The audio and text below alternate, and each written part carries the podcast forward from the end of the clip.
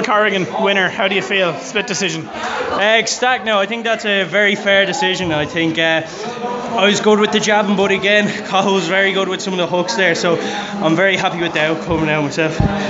Sore head? Uh, no, I'm up for another one. Give me that second bell. Get that split poker, yeah, get that split poker. Thanks a million, Donald. No problem.